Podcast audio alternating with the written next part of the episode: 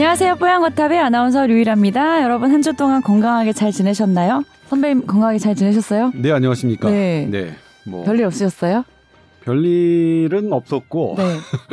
뭐 제가 하는 일이 항상 시끄러운 일이잖아요. 그래서 뭐 오. 논란도 있었고 뭐 그렇습니다. 근데 그런 잘제 해결- 보도와 관련된 네. 잘 해결하고 계신 건가요? 근데 저는 네. 어 이게 사실 이제 이따 코로나 잠깐 브리핑을 할때 네. 말씀드리겠지만 어 커다란 논쟁의 사안이 아닌 것으로 생각했고 하지만 이제 뭐 기자니까 취재를 해야 되고 제보자의 제보를 받고 해야 되는 부분인데 결론이 이상하게 나서 어 그런 부분이 좀 있었어요. 그러니까 결론이 이상하게 났다는 것은 보건당국과 제 보도가 음. 정반대되는 견해로 났습니다. 그러면 이제 음. 보건당국을 믿는 분들은 조동찬이 오보를 냈다 이렇게 말씀을 하실 수 있어요. 음. 실제로 어제도 그랬고 그제도 그랬고 많이 그런 질문을 받았는데 네. 반면 제가 취재하는 영역에서의 전문가들은 정반대로 얘기합니다. 음. 그러니까 저는 뭐냐면 제가 취재하고 있는 영역에 전문가의 제보를 받아서 제가 보도를 하죠. 기자들은 사실 뭐 네. 거의 기자들이 특종이라고 하는 것들은 내부 제보가 없으면 불가능합니다. 그렇죠. 네. 왜냐면 수사권이나 이런 게 없기 때문에 네, 네. 우리가 어디 가서 어떤 연구 결과를 기자들이 접근할 수 있는 권한이 없거든요. 네. 그거는 거기에 계신 분들이 그것을 안에 이게 이제 뭐냐면 왜 제보가 나오느냐? 음. 이게 A, B, C, D 이렇게 정상적으로 순차적으로 처리가 되어야 할 것으로 예상되는 그런 과정이 잘못됐다고 생각할 때 항상 그런 분들이 제보를 음. 주시거든요. 그러면 네. 이제 거- 저희는 그것을 가지고 제보 내용을 가지고 다른 전문가들에게 확인을 하죠. 음. 확인하는 과정에서 제보자가 틀리 잘못 생각하는 경우도 있어요. 그럴 때는 이제 보도를 안 하는 것이고 제보자의 이의 제기가 맞다라고 생각하면 저희가 이제 보도를 음. 하는 건데 네. 이번에도 그렇게 됐습니다. 근데 이제 어 요 그 얘기 좀 그 얘기 좀 이따가 이따, 예. 할까요? 예. 네. 궁금하네요. 예. 네. 네. 궁금해요? 그 무슨 얘기인지 구체적인 얘기를 안 해주셔서. 네. 아, 이렇게 넘어가야 되는데. 이렇게 딱 궁금하게만 하고 응, 다음 주를 기다려주세요. 이러면서 네, 그렇게 해야 뭐 낚아야지 네. 좀 네. 청취율이 올라갈라나? 네, 그럴 그러나? 자, 그래서 오늘은 사연을 보내주셨는데 두 분께서 자, 첫 번째 사연은 거의 A4 용지 두 장을 꽉 채우셨어요. 근데 저희가 꼼꼼히 읽어봤거든요. 엄- 얼마나 이 괴로운 상황인지 저희가 다 읽어봤는데 방송에서는 시간상 제가 조금 줄여서 어, 읽고 질문으로 넘어갈게요. 자, 수면이 근육 회복에 큰 영향을 미칠까요? 하시면서 사연 보내주셨거든요. 저는 수면 장애가 있습니다. 3년 전쯤에 시작이 됐는데 자다가 이유 없이 깰 때가 많고 깨면 다시 자기도 무척 힘듭니다. 그런 상황에서 뒷덜미가 불편한 것 같아서 정형외과를 갔는데 디스크 진단을 받으셨대요. 근데 이 디스크가 상황이 점점 갈수록 심해져서 음, 다시 이제 진단을 계속 받는 와중에 이게 불면증과 관련이 있을까 하고 병원에 여쭤봤더니 오히려 어, 역으로 수면 부족 때문에 생긴 증상일 수 있다고 또 정신과 진료를 권했다고 하네요. 그런데 정신과에서는 또 별다른 처방을 주지 않았다고 해요.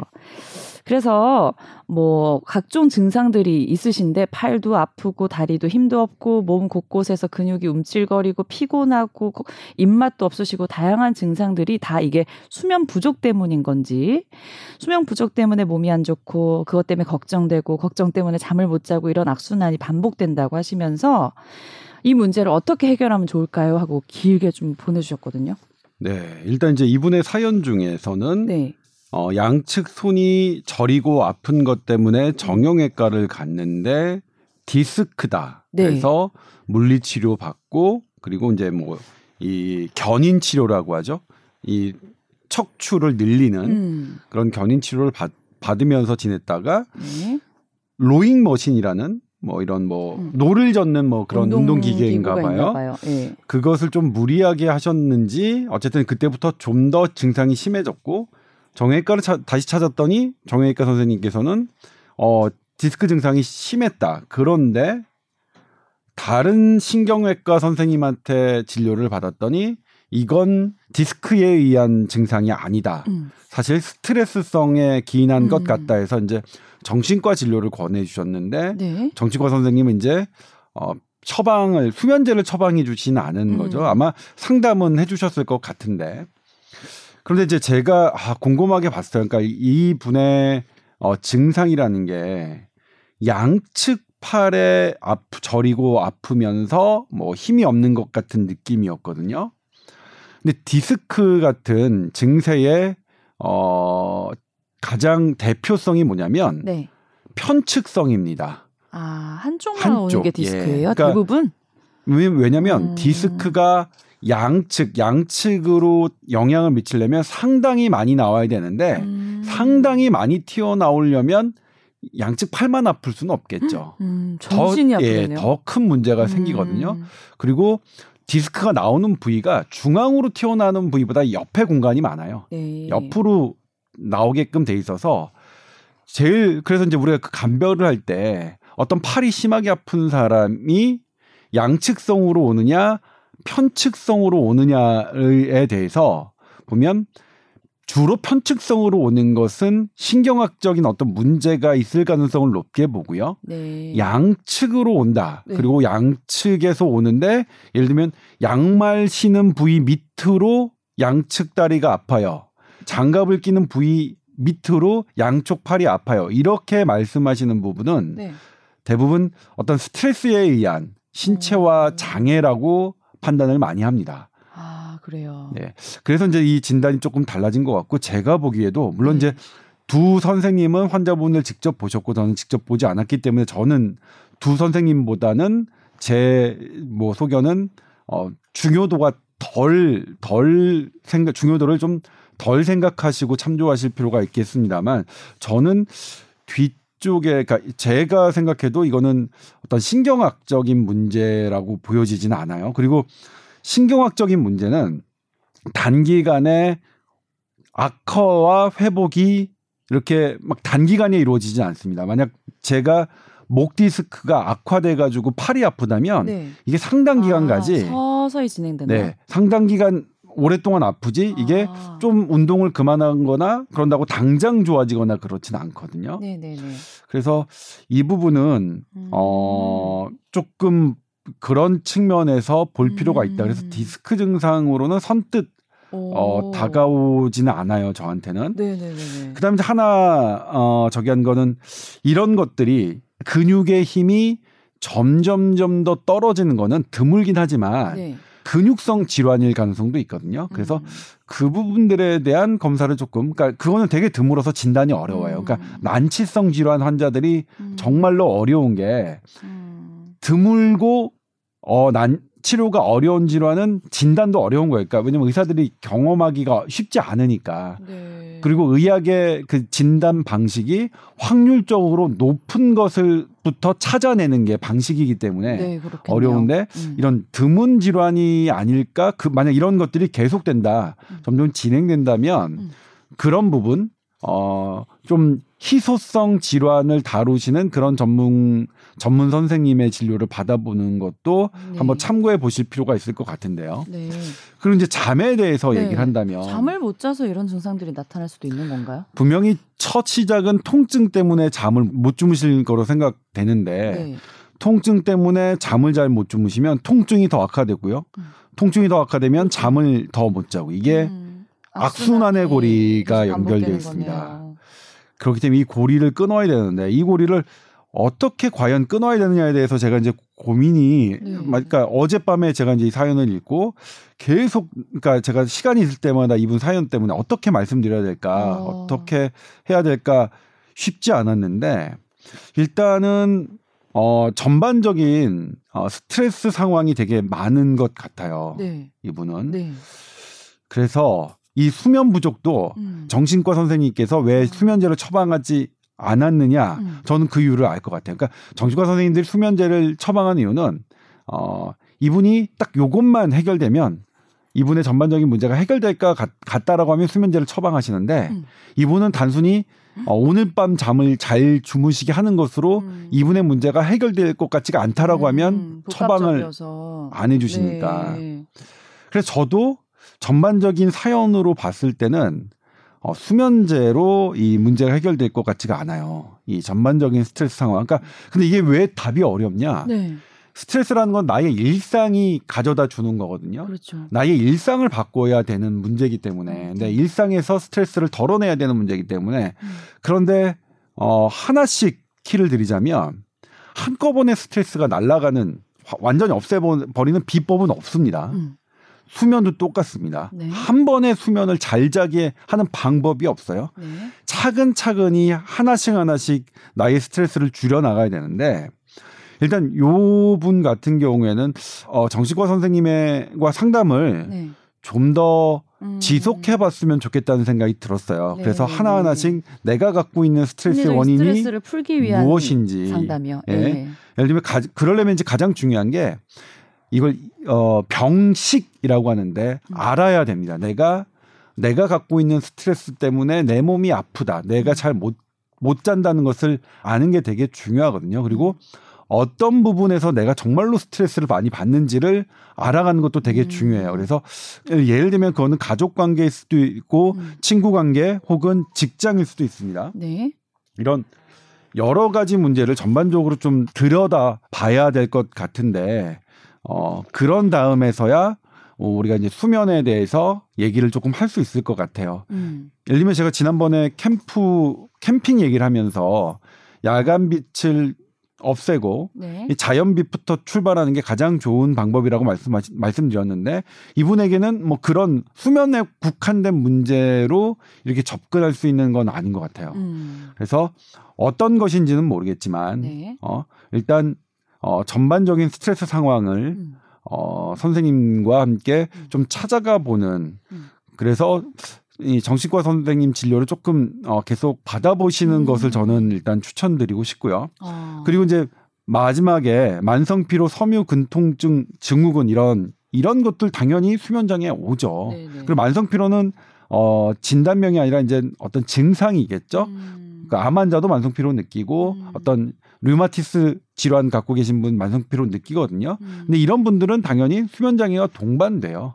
어 그리고 그거는 그 질환을 치료해 나가는 과정에서 음. 수면 장애가 조금씩 해결되거든요. 근데 이런 것들은 되게 드문 거지만 어쨌든 전문 선생님을 뭐 찾아서 뭐 진료를 보시는 것은 뭐 어, 괜찮을 것 같고요. 그러니까 어떤 긴 인생의 한 어, 포인트에서 음. 그런 것까지 염두에서 한번 진료를 받아보시는 것 좋을 것 같은데 우선은 네. 이분의 스트레스가 어디서 시작됐는지를 어. 조금 전반적으로 살펴보는 그런 진료가 필요할 것 음. 같아요. 이렇게 정리가 잘 되다니 다 정리가 됐어요. 무슨 말인지. 아? 그러니까 이게 결론이 네. 신경계 쪽이라기보다는 좀 정신계 쪽으로 스트레스 관련해서 좀 차근차근 풀어보시라는 뜻이잖아요. 네. 네. 예를 들면 그 신경외과 선생님이 디스크가 아닌 것 같다고 음. 말씀하셨잖아요. 음. 이게 저희가 볼 때 이제 이거 우리 거 환자냐, 음. 탁과 환자냐 이렇게 네. 제일 먼저 의사들이 내가 볼 환자냐, 내가 어, 볼수 그거를 없는 환자냐. 분별하는 거예요. 예, 그렇게 그런 느낌이셨을 것 같아요. 이거는 디스크, 그러니까 신경외과 의사가 들어갈 게 아니라 이거는 어 정신과적인 문, 어 그러니까 스- 그러니까 정신과적인 게 아니라 뭐 누구나 다 그렇죠. 스트레스는 다 갖고 있으니까 스트레스가 과도하게 오래 지속되다 보면 음. 생기는 신체화 증상으로 보신 것 같은데 음. 아무튼 저도 어 그런 쪽의 문제가 아닐까 좀 생각이 들어요. 그리고 너무 걱정하시지 않을 게 네. 정신과 선생님들도 그런 것들을 해요. 그러니까 이거는 아 이거는 신경외과적인 문제, 정외과적인 문제지 우리가 봐- 봐야 될 거 아닌가를 계속 그분들도 훈련하신 분들이기 때문에 네. 그분들도 아 이거 아닌 것 같다. 이건 정외과적인 음. 문제 문제인 것 같다. 그러면 다시 말씀을 하실 거예요. 그러니까 아. 좀 여유 있는 마, 마음을 가지고 네. 제 소견에는 정신과 진료를 음. 조금 계속 보셨으면 좋겠다. 그런 말씀을 드리고 싶습니다. 보통 우리 정신과에 가면 뭐 선생님하고 이야기 나누면서 상담하면서 진료 보는 거잖아요. 그럼 저도 한 번도 그런 거 해본 적은 없는데 저런 게 과연 이제 치료의 과정이 될 수 있을까? 되게 의구심이 들더라고요. 근데 주변에서 간 사람들 얘기를 들어보면 어, 확실히 다르고 전문가는 다르다. 어, 뭐, 이게 달라진다라는 얘기도 또 많이 들어서, 네. 네, 효과가 있을 것 같기도 네. 하네요. 예. 저는 이제 정신과 선생님들을 어, 술자리에서 어, 보는데 그러면 이제 그분들은. 네, 예, 괜찮네요. 근데 예. 뭐 술자리에서 근데 정신과 선생님들은 술을 잘 안 드시는 것 같아요. 술자리에서도 술을 안 드시고 얘기를 하시는데 예? 그러면 그런 쪽의 얘기를 좀 해요. 하면서 아 그건 그런 것일 수 있어. 그럼 뭐 그러니까 음. 예를 들면 제가 갖고 있는 어떤 문제를 너 음. 네가 지금 그러니까 제가 막 화를 내잖아요. 네. 너 열등감 있냐? 그래. 어? 진짜 전문가시다. 어떻게 그러니까 하셨지? 예를 들면 그런 거야. 내가 보기엔 네가 그렇게 화낼 일이 아니고 뭐 이거 그럴 수도 있는데 네가 그렇게 화내는 거 선배님 원래 평소에 좀 흥분 잘하잖아요. 네. 네. 인정은 또 잘하시네요. 아 그럼요. 정신은 저는- 건강하신 것 같은데. 아 그럼요. 저는 그래서 아 그때 알았죠. 아 맞다. 내가 네. 열등감이 있구나. 아. 그래서 누가 나한테 지적질하는 것에 대해서 되게 음. 내가 발끈하는구나. 음. 뭐 생각했어요. 그럼 본인 스스로 어디에서부터 열등감이 시작됐는지도 깊이 한번 따져 보신 적 있으세요? 네, 저는 네. 그러니까 사실 이거는 응. 얘기 저의 학생? 때도 네. 아 공개하면 안 되는데 뭔데? 먹이라 되게 궁금하다. 그러니까 정신 분석을 받아봐요. 본과 3학년 정신과 실습을 할때 네. 그때 저는 최고 점수를 받았어요. 교수님이 따로 너처럼 솔직하게 쓴 애는 처음이다. 아 솔직하게 써서 최고 점수를 받았다. 네, 솔직하게 써서 그리고 어. 제가 그것을 이제 나의 정신은 이런 이런 현재 이런 상태는 어렸을 때 뭐 뭐와 연관돼 있고 음. 지금 이 상태는 이거와 어렸을 때 어떤 기억과 연관돼 있는 것 같고 이런 음. 부분들이 있는 것 같다라고 음. 솔직하게 정말 썼어요. 음. 솔직하니까 야한 부분도 있잖아요. 사춘기 시절에 사춘기 시절에 만약 그러니까 중학교 2학년 때 어떤 기억들 음. 이런 것들이 지금 나에게 이런 이런 생이 지배되고 막 이런 것들이 있었는데 네. 열등감에 대해서는 이제 따로 그, 그 친구들이 얘기를 해서- 제가 이제 뭐 느꼈던 거는 어, 뭐 기억나는 거 저는 예를 들면 강북에서 중고등학교를 다녔었잖아요. 네. 그리고 어렸을 때는 형이 있었고 제가 이- 있었어요. 네. 형은 저보다 먼저 태어났으니까 어린 저가 저는 제가 기억하는 순간에는 늘 형에 비해서 저는 무언가를 말을 잘 들어야 된다고 생각을 해왔던 것 같아요. 음. 그렇지 않으면 엄마 아빠의 관심을 특히 어머니의 관심을 어 받는데 쉽지 않으니까. 그리고 저는 부당하다고 생각 생각하면 늘 그러니까 예를 들면 사이 아이도 기억나는 게 환타예요. 어. 환타를 똑같이 주지 않는다고 형이 더 많이 줬다고 제가 어. 어마어마하게 짜증을 내니까 어머니한테 맞았거든요 그날. 저는 그게 왜 내가 아, 선배님 집은 약간 장남을 더 이렇게 우선순위에 두는 집 음, 그렇진 않아요. 그렇진, 아, 그렇진 그렇진? 않지만 어. 그 우연히 이제 형이 뭐더환 형에게 더 환타가 많이 들어갔겠죠. 네. 근데 저는 그게 너무 부당하다고 생각해서 아 과도한 이의를. 제기했다가 맞았어요 결국. 그리고 이제 제가 강북에서 주로 태어나서 강북에서는 뭐 누구 하나 남부럽지 않게 막 의- 으스대며 살았는데 네. 강남 아이들과 접하고 지방의 그런 유지들에서. 나오는 공부 잘하고 집안 좋은 이런 애들과 하면서 어. 어, 그 대학교 때 충격은 있어요. 아, 이게 아, 세상은 정말 공평하지 않구나라고 생각한 게 이제 근데 그런 열등감, 방금 네. 얘기한 요 열등감은 우리 국민의 99.9%가 느끼는 열등감이기 때문에 열등감이라고 할수 없지 않아요. 저도 항상 그런 거 느끼거든요. 당신도요? 저도 부산 출신이고 서울에 왔는데 뭐 그런 거 뭐 당연히 느꼈겠죠. 그러니까 예를 나보다 잘난 사람 너무 많고 저 사람은 내가 노력했는데도 못 가지는 거를 이미 다 가지고 있네 편하게 뭐 이런 거 너무 뭐 많잖아요. 그렇죠. 저도 네. 그러니까 뭐 그런 것들을 누구나 갖고 있는데 저는 그게 좀 과도하게 발현된 음. 는, 는 부분이죠. 그러니까 화를 내지 않아도 될 부분에 음. 어, 화를 내고 하는 부분들이 있었고 이제 음. 제가 나이가 든다는 게 좋은 게 그런 게 예전보다 훨씬 덜해졌어요. 음. 그러니까 지금도 맞아 맞아. 어, 뭐 예전 같았으면 제가 한 3년 전에 4년 전에 저였으면 아마 음. 보도 주구장창 발제하고 음. 막 취재 파일 쓰면서 뭐 나와 다른 정부의 어 나쁜 점 이렇게 막 주구장창 쓰고 음. 페이스북에다도 막 주구장창 쓰고 그랬을 거예요. 근데 네. 됐다. 뭐 시간이 질투하셨다. 시간이 지나면 뭐 하겠지. 네. 그리고 뭐 어느 어떤 어떤 순간에서는 오해될 수도 있고 오해가 이해로 바뀔 수도 있고 그리고 이해도 이해했다는 음. 것도 나중에는 오해로 바뀔 수도 있고 이런 것들이 다 변하는 거기 때문에 이거 법정 스님의 무소유에 나오는 말입니다. 제가 하는 좋은 말이 아닙니다. 어쩐지 주옥 같더라. 그 렇죠. 어, 제가 하는 주, 제가 하는 말들은 네. 대부분 좋은 선생님들의 책에서 제가 아. 얻어 들은 뭐 거지. 기억하는 게 어디예요? 뭐 그냥 뭐 몇 개 안 되지만 뭐 네, 그렇습니다. 네. 뭐 그런 부분이죠. 예. 음. 어쨌든 이제 나이가 들수록 힘과 열정이 빠졌다고 보기에는 그게 부정적인 해석인 거고 네. 더 너그러지고 이해심이 넓어지고 그러니까 힘과 어, 열정이 좋아졌다. 빠지는 게 제 탓은 아니잖아요. 나이들 네. 나이가 드는 게 제 탓이 아닌 것처럼 예, 예, 예. 그 나이가 들에 따라 힘과 열정이 빠지는 건제 제 탓이 아니라고 생각해요. 얼마 전에 이제 예를 들면 어 저의 되게 중요한 취재원이자 형님인 음. 분과 술을 마시면서 아, 이제 그때는 이제 국립보건연구원에 대해서는 얘기를 했어요. 음. 국립보건연구원에 그분 이제 국립보건연구원 출신이라서 상당히 애정을 갖고 음. 계신 분이란 말이에요.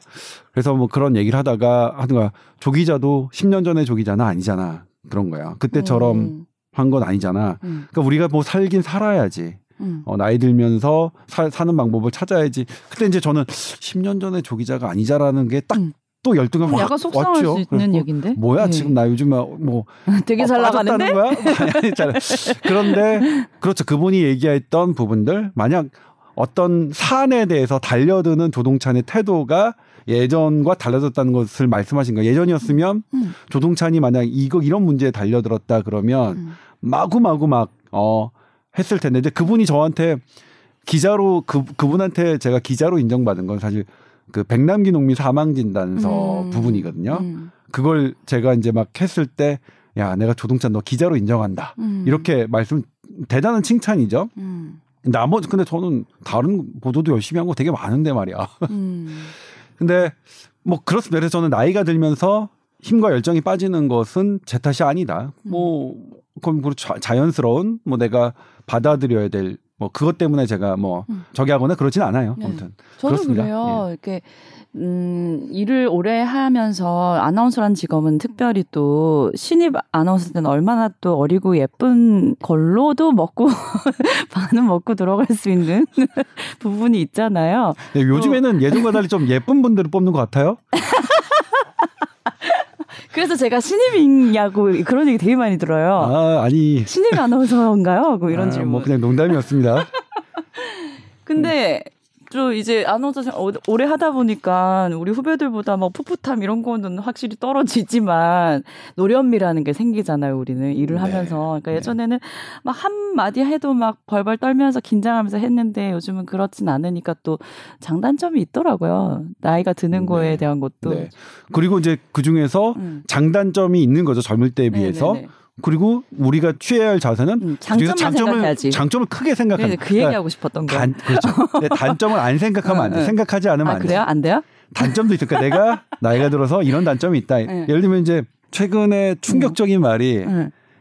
어 제가 술자리에서 했던 말 또 하고 했던 말 또 하고 했던 말 또 하고 하는 것을 응.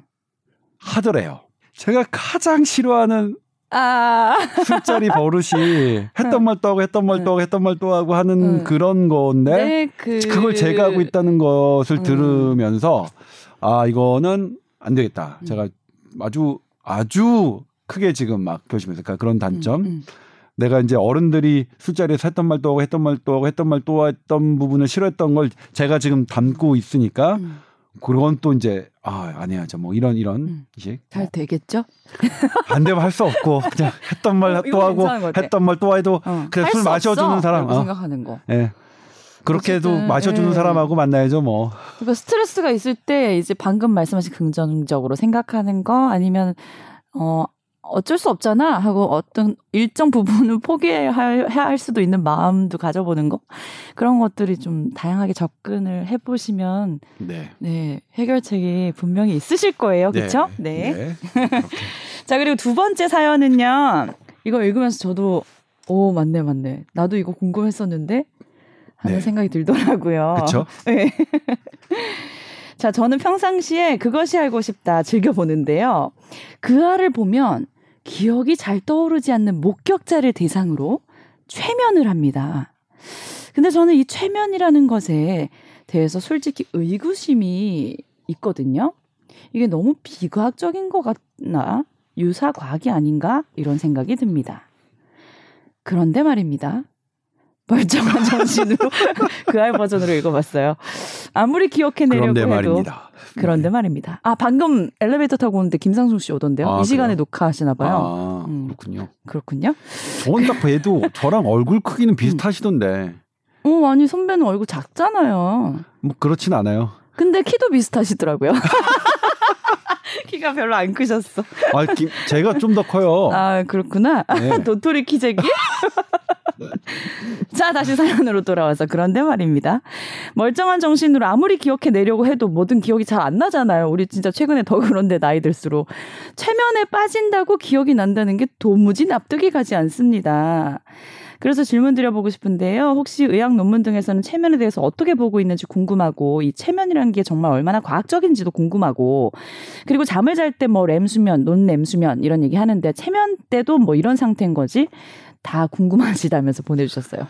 예를 들면요. 네. 아, 최면에 대한 논문들은 많아요. 네. 제법 많습니다. 그런데 최면이 많이 실리는 논문을 현대 주류 의학에서는 그러니까 뇌과학을 하는 신경과학, 신경외과학 이런 데서는 어 인정하지 않- 정식 논문으로 어. 주류로 인정하고 있지 않습니다. 그러니까 그래요. 어, 냉정하게 말씀드리면 네. 지금 현재까지도 최면에 대해서 현대 뇌과학은 어, 과학적으로 입증된 학문이라고 생각하지는 않습니다.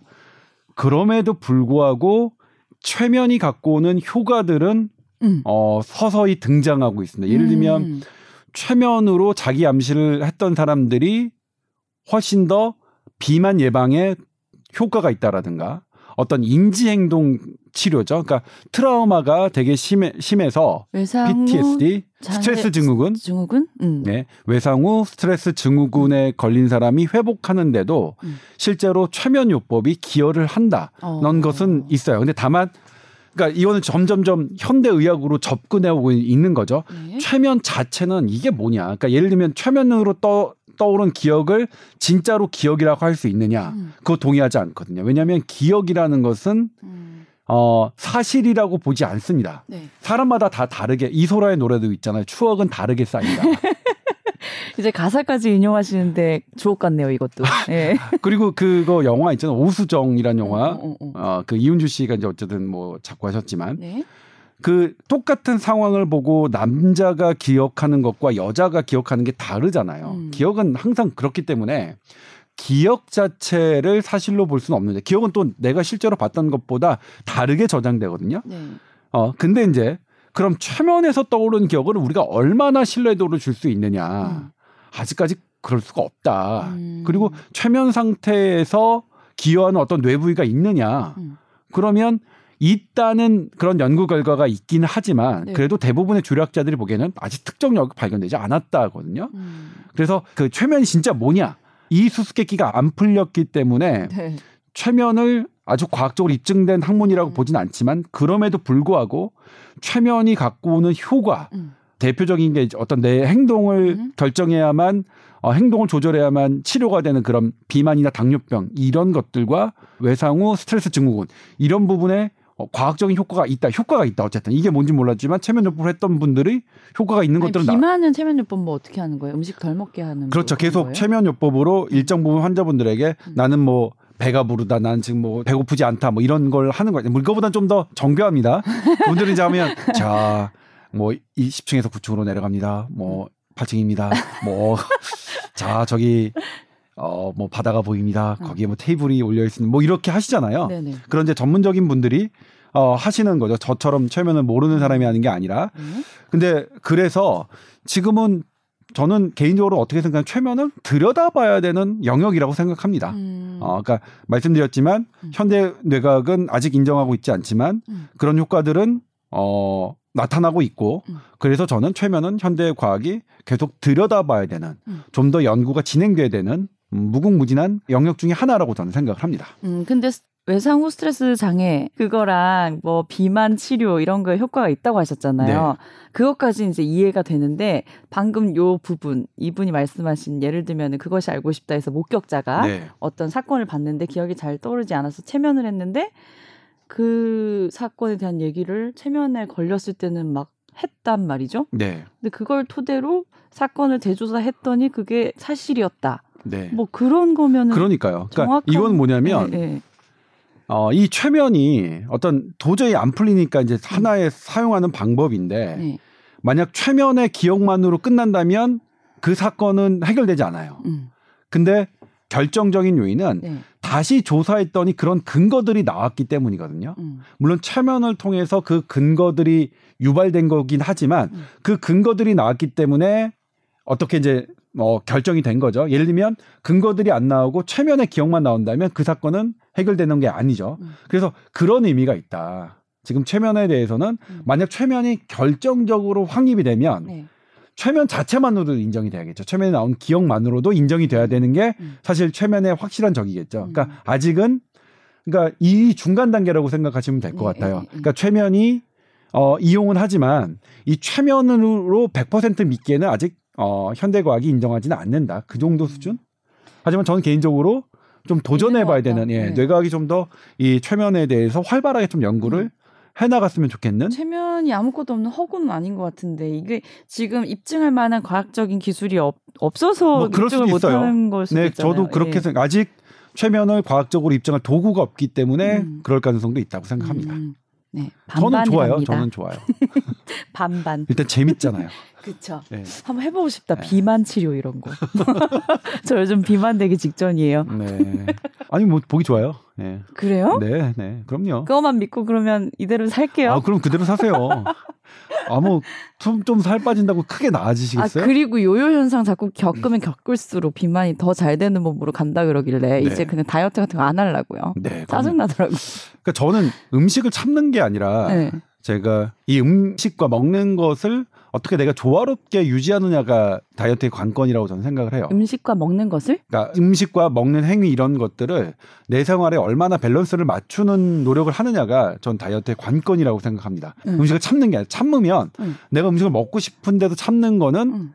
어 그거는 다이어트 그러니까 나중에 체중 큰 네. 부작용이 오죠. 네. 네. 아, 그러니까 조금씩 적당히 먹는 건 그리고 뭐 음식도 나쁘지 않다. 예. 음식도 나와 내가 예를 들면 제가 제 철칙이 뭐냐면 도저히 저 맛없는 음식을 먹음으로써 내가 살찌고 싶진 않아요. 음. 근데 이거는 너무 맛있어서 이걸로는 내가 살찌고 싶다. 괜찮아.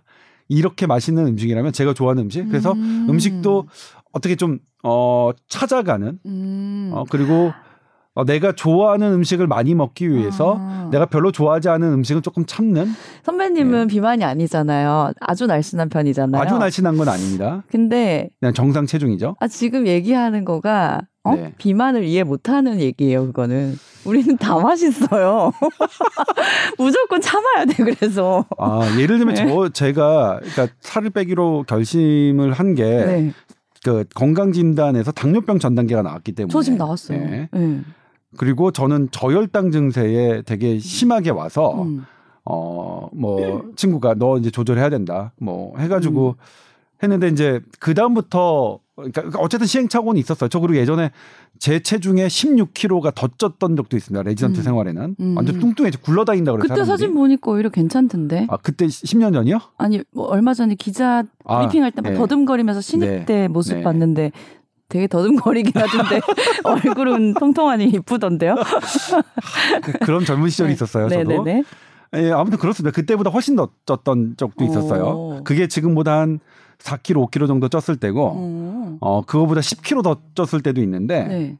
아무튼 뭐, 비만에 대해서는 다 전부 다 생각하셨잖아요. 살 빼는 방법에 대해서는. 각자가, 그러니까 너무나 전문가들이 많으신데, 그래서 제가 이제, 어, 뭐라고 이제 뭐, 뭐, 이건 이렇게 해야 된다, 이렇게 할 수 있는 입장은 아니고, 그러니까 저는 그렇게 합니다. 그렇게 생각을 해요. 그리고 전반적으로 오래 가는, 그러니까 2년 이상 가지 않는 다이어트는 다이어트법이 아니라는 건 현대의학이 얘기하고 있는 겁니다. 음. 2년 이상 지속되지 않는 다이어트법. 음. 내가 당장 6개월 만에 뭐 몇 킬로 뺐다 하는 것을 현대의학이 다이어트라고 인정하지 않습니다. 네.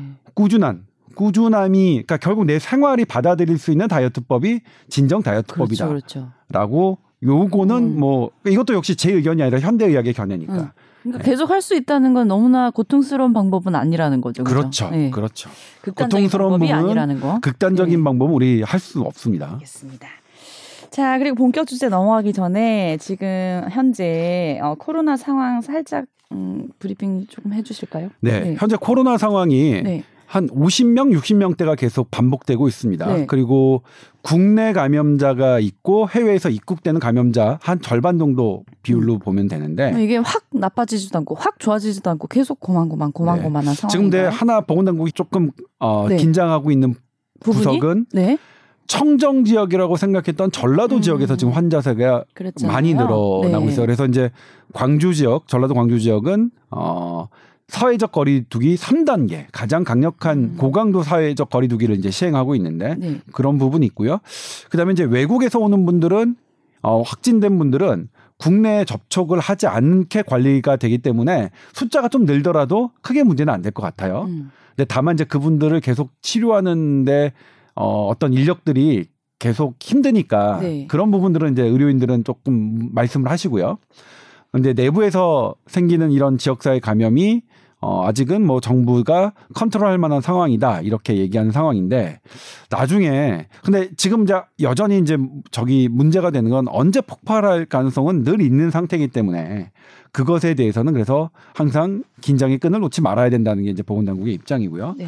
그리고 이제 앞 서두에도 말씀드렸지만 어 보건당국이 질병관리본부가 국민건강영양조사 항체조사 결과를 했죠. 그랬는데 1,555명에 대해서는 0명, 한 명도 안 나왔고 고대 구로병원에서 했던 1,500명에 대해서는 한 케이스가 나왔다. 그래서 우리나라의 어, 항체 보유율은 0.03%다.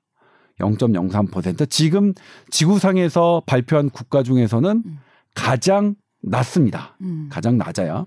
예를 들면 미국 뉴욕 같은 경우에는 19%였고요. 어, 스페인이 7%, 음. 영국 런던이 한 14% 되거든요. 뭐야 그럼 이거 조사를 더 해봐야지 비율이 올라가나요? 그러니까 그런 나라 그리고 스페인이 최근에 6만 명을 대상으로 조사를 했어요. 네. 스페인이 5% 나왔거든요. 5%대 0.03 하면 몇 퍼센트 몇 배인가요? 한 3, 3, 2, 2, 3일은 3, 응. 3, 68, 160, 160 배? 160 몇 배가 되는 어. 거죠. 엄청난 차이 나는 거죠. 네. 그 이웃 나라 일본 같은 경우에는 0.1%인데 이웃 나라 일본과 비교해도 3배 정도 차이가 아, 나는 겁니다. 네. 그런데 우리나라는 뭐가 문제있냐면 중화항체를 썼습니다. 중화항체로 어, 확인된 사람만 항체 보유자다 이렇게 얘기를 했는데 음. 아. 전 세계 어떤 달랐어요? 나라도 중화항체로 이 항체 조사를 한 나라는 없습니다. 대한민국이 최초입니다. 만약 이걸로 하면 음. 전문가들은 뭐라고 얘기하냐면 중화항체는 진단 목적으로 사용되어서는 안 되는 항체다. 왜냐? 너무 발현되는 시기가 짧고 걸리는 사람 중에서도 중화항체가 없는 경우가 많기 때문이다. 우리 그런 보도 기억나시잖아요. 어, 그 하, 코로나19에 걸려도 안심할 수 없어. 왜냐하면 젊고 건강한 사람 그리고 증상이 없는 사람은 중화항체 안 생겨. 그런 보도 봤어. 기억나시죠? 네, 네. 그런데 거기서 중화항체를 가지고 얼마나 숨은 감염자가 있는지를 알아본다는 게 말이 안 되는 거죠. 왜 그랬을까요? 이건 이제 어 저한테 제보한 전문가인데 이 저한테 제보하신 전문가는 네. 그 전문가 회의에 정부의 전문가 회의에 참석했던 분입니다. 네. 그분이 하신 말씀은 1차로 국내 시약으로 항체 조사를 했고요. 근데 여기서 좀 너무 높게 나왔대요. 전문가들이 예상보다. 근데 이 퍼센트는 저한테 알려주시지 않아서 저는 뭐 이렇게 말씀드릴 저도 모릅니다. 이 퍼센트. 근데 상당히 높게 나왔다. 몇십 배, 수십 배 높게 나왔다고 그랬고. 그리고 두 번째 다국적 기업의 그 시약으로 했습니다. 이거는 미국에서 승인된 거. 그러니까 현재 우리나라에서 승인된 건 아무것도 없어요. 그러니까 미국에서 승인된 제품으로 한 거예요. 그랬더니 여기서 0.1%가 나왔어요. 그런데 이 차이가 뭐라고 말씀하셨냐면 그분이 음. 교집합이 없다. 예를 들면 음. 여기서 국내 제품으로 양성으로 나온 사람이 음. 외국 제품에서는 음성으로 나왔고요. 외국 제품에서 양성으로 나온 두 케이스가 국내 제품에서 음성으로 나왔어요. 오. 그러면 그 전문가는 뭐냐면 이거는 정확도가 완전히 다르니까 진짜. 정확한 검사를 해서 결정해야 된다라고 했는데 보건당국이 중화항체로 한 거예요. 다 그래서 중화항체로 검사하겠다 그래서 중화항체가 아니므로 다 위양성이라고 결정을 해버린 겁니다. 음. 근데 중화항체는 방금 말씀드렸던 내용으로 항체 조사에 사용되지 않습니다. 음. 그리고 심지어는 제가 그래서 제 8시 뉴스에는 미국 CDC 가이드라인을 제가 화면에 찍었어요. 네. CDC 가이드라인에는 중화항체는 진단 목적 항체 검사로 사용하지 않는다, 승인하지 않는다고 명시돼 있습니다. 분명히. 그리고 세계보건기구의 항체 검사 가이드라인에도 중화항체는 없습니다. 음. 중화항체는 뭐냐면 어떤 환, 환자가 혈장을 기부할 때 이 환자가 진짜로 효력 있는 중화항체가 있느냐 없느냐 목적으로 하는 거예요. 그래서 중화항체가 없으면 그 환자는 완치자라고 하더라도 혈장 기부가 의미가 없는 거죠. 네. 그 목적으로 사용하는 것을 지금 국민 항체 검사에 사용한 겁니다. 그래서 이게 근데 보건당국이 그렇게 했고 저희 저희 SBS 보도 말고는 모든 보도가 다 그 정부의 발표대로 보도를 했습니다. 그러니까 일방적으로는 뭐냐면 죄가 틀 오보를 낸 사람이 된 거예요. 음. 근데 저로서는 좀 억울하죠. 그러면은 보건당국에서는 더 면밀하게 정확하게 검사하기 위해서 그걸 선택했다라고 말할 수 있는 건가요? 아니 그렇게 말씀을 하시는데 네. 물론 그러면 중앙체 값을 의미 있는 항체 보유 값을 하, 하겠다라는 건데 항체 검사는 감염 구- 규모를 파악하고 해서 방역 대책을 하는 거기 때문에 중앙체를 사용하면 말이 안 돼요. 오. 그러니까 예를 들면 외국의 사례도 그렇고 국내 전문가들의 의견도 그렇습니다. 그리고 이 국내 전문가는 그 회의에 참석했던 전문가조차도 그렇게 말씀을 하시고요. 그래서 이 부분은 지금 방금 말씀드렸지만 오- 이번 주에 제가 겪었던 문제입니다. 그래서 음. 참, 아, 뭐, 어이가 없네. 근데 다만 중화항체 비율 갖고 네네. 이게 뭐 이렇게 막 커다란 국가적 논란을 삼을 만한 음. 주제냐? 저는 그렇게 생각하진 음. 않아요. 네네네. 다만 음. 그럼에도 불구하고 진단 시약이 이렇게 차이가 나는 것들은 좀 음. 투명하게 공개를 해주시고 그렇네요. 그리고 투명한 상태에서 이걸 논의를 해보자. 음. 그리고 왜 그런 전문가들 참여하셨던 분들에게 어, 오프 더 레코드, 그러니까 대외비로 해서 그분들이 아무도 말씀을 못 하시게 하는지 음. 아니 나온 결과 갖고 어 세금 들여서 나온 결과 갖고 왜 대외비를 거는지 잘 모르겠어요. 음. 아무튼 그렇습니다. 이게 모든 보도와 SBS 조동찬의 보도가 다른 기자분들이 쓰신 네. 보도와 오늘 보도가. 네. 달랐는데 이 네. 다른 저간의 사정이 이렇다. 네. 그리고 기사를 한번 다시 보십시오. 음. 모든 기사가 중화항체 값으로 했습니다. 음. 그리고 제가 했던 중화항체의 의미, 중화항체로 항체 검사를 하면 안 되는 의미, 다른 나라에서 하지 않고 있는 이유를 한번 그렇게 한번 어 같이 보시면 비교해보면, 네. 그렇게 보시면 조동찬이 틀린 건 아니다라는 걸 느끼실 수 있다는 거죠. 뭐 그래도 의견은 다를 수는 있겠죠. 네. 뭐 다를 수는 있, 있- 있을 테니까 네. 저는 그런 의미에서 음. 제 보도를 했다 이렇게 이해해 주시면 될 것 같습니다. 아이고 이번 주도 스트레스 많이 받으셨겠네요. 자 그리고 얼마 전 어, 보도 자료에서 피 딱 한 방울로 폐암을 진단할 수 있다. 근데 아주 초기 일기 환자도 30분 만에 폐암 여부를 확인했다. 이런 기사가 있는데 이거 한국에서 개발한 기술이라고요? 네, 이 이제 이 팟캐스트를 들으신 때는 이제 이런 기사를 보셨을 테고 네. 지금 현재는 기사가 아직 발사되지 아, 않았습니다. 그 이거 저한테 보도 자료라고 보내 주셔서 저는 나온 건 줄 알았어요. 아니 그 보도 자료를 바탕으로 제가 이제 취재를 해서 아. 토요일 예정으로 네네네. 그러니까 내일 우리 녹음을 하는 시간 기준 내일 내일 이제 오. 보도 예정인데 네네. 어 예를 들면 이제 피 한 방울로 암을 진단하는 나는 보도는 되게 많이 보셨죠. 음. 지금껏 그런 보도는 다 이루어지지 않았습니다. 그런 보도에서 나왔던 음. 피한 방울로 암을 진단하는 그런 방법들은 다 실제로 현실에서는 이루어지지 현실에서 않았었어요? 이루어지지 않았다. 대부분 실패했습니다. 아, 네네. 그런데 그런 실패도 약이 되는 거죠. 네. 그래서 우리나라 연구팀이 또 한 번 도전을 했습니다. 어. 그리고 기존 연구와 달리 이번에는 AI 기술, 인공지능 지능 기술을 했었는데 네. 예를 들면 이번의 기술은 어떤 거냐면 과거의 실패 사례들은 어, 혈액 속에서 어떤 특정 암세포, 폐암세포든 뭐 간암세포든 췌장암세포든 떠다니는 세포들을 건져서 진단을 하겠다는 건데 음. 그게 왜 실패를 했냐면 혈액 속에 암세포가 떠다닐 정도로 많아지면 어. 이미 중증이- 조기가 아닌 중증인 어. 거예요. 그러니까 조기에 실패했고 네. 그리고 거기서 두 번째로 시도된 게 어떤 DNA나 RNA 암세포가 갖고 있는 DNA나 RNA를 이제 피 속에서 음. detect 하겠다는 음. 건데 그것조차도 이미 이 피 속에서 이 발견될 정도면 너무 많은 거다. 그래서 이제 실패를 했는데 네. 이번 방법은 뭐냐면 그런 실패들이 이제 어 도움이 된 거죠. 또 그럼 혈액 속에서 음. 중증이 되기 전에 음. 좀 나올 만한 게 뭐 없을까? 음. 그게 세포가 분비하는 분비물입니다. 네. 그걸 이제 exosome이라고 하는 건데 네. 모든 세포는 분비를 해요 바깥쪽으로. 왜냐면 다른 세포에도 영향을 주고 나나 이런 놈이야 이렇게 뭐 음. 얘기하는 것도 있죠. 네. 그런데 이이 분비물은 일정량 많아요. 음. 이, 이 분비물이 많 사실은 너무 많으니까 뭐 이게 어떤 건지 잘 몰라요. 네. 그래서 일단은 많은 걸 찾는 거 초기에서부터 일단 세포가 분비하는 분비물이 많아야 양이 많아야 음. 일단 가능하다. 너무 적은 거는 안 된다. 이걸 안 거죠. 그래서 일단 세포가 많이 분비하는 물질을 찾은 거예요. 근데 일반 세포가 분비하는 물질과 어 암세 암세포가? 폐암 세포가 분비하는 네. 물질이 아 너무 많으니까 이게 사람이 일일이 다 계산하고 하기가 하기엔 너무 방대해요. 그래서 인공지능에 입힌 겁니다.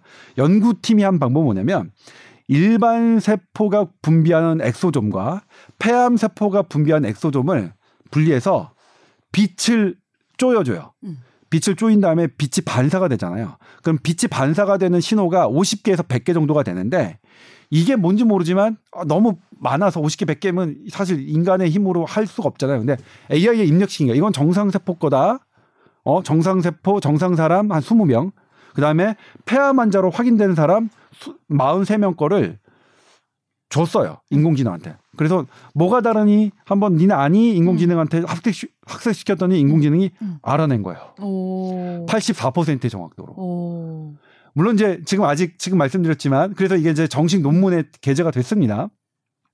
이것도 결국 실패할 가능성은 있겠죠. 음. 어, 최종적으로 실패할 가능성은 있겠지만 이게 앞선 실패들을 기반으로 해서 음.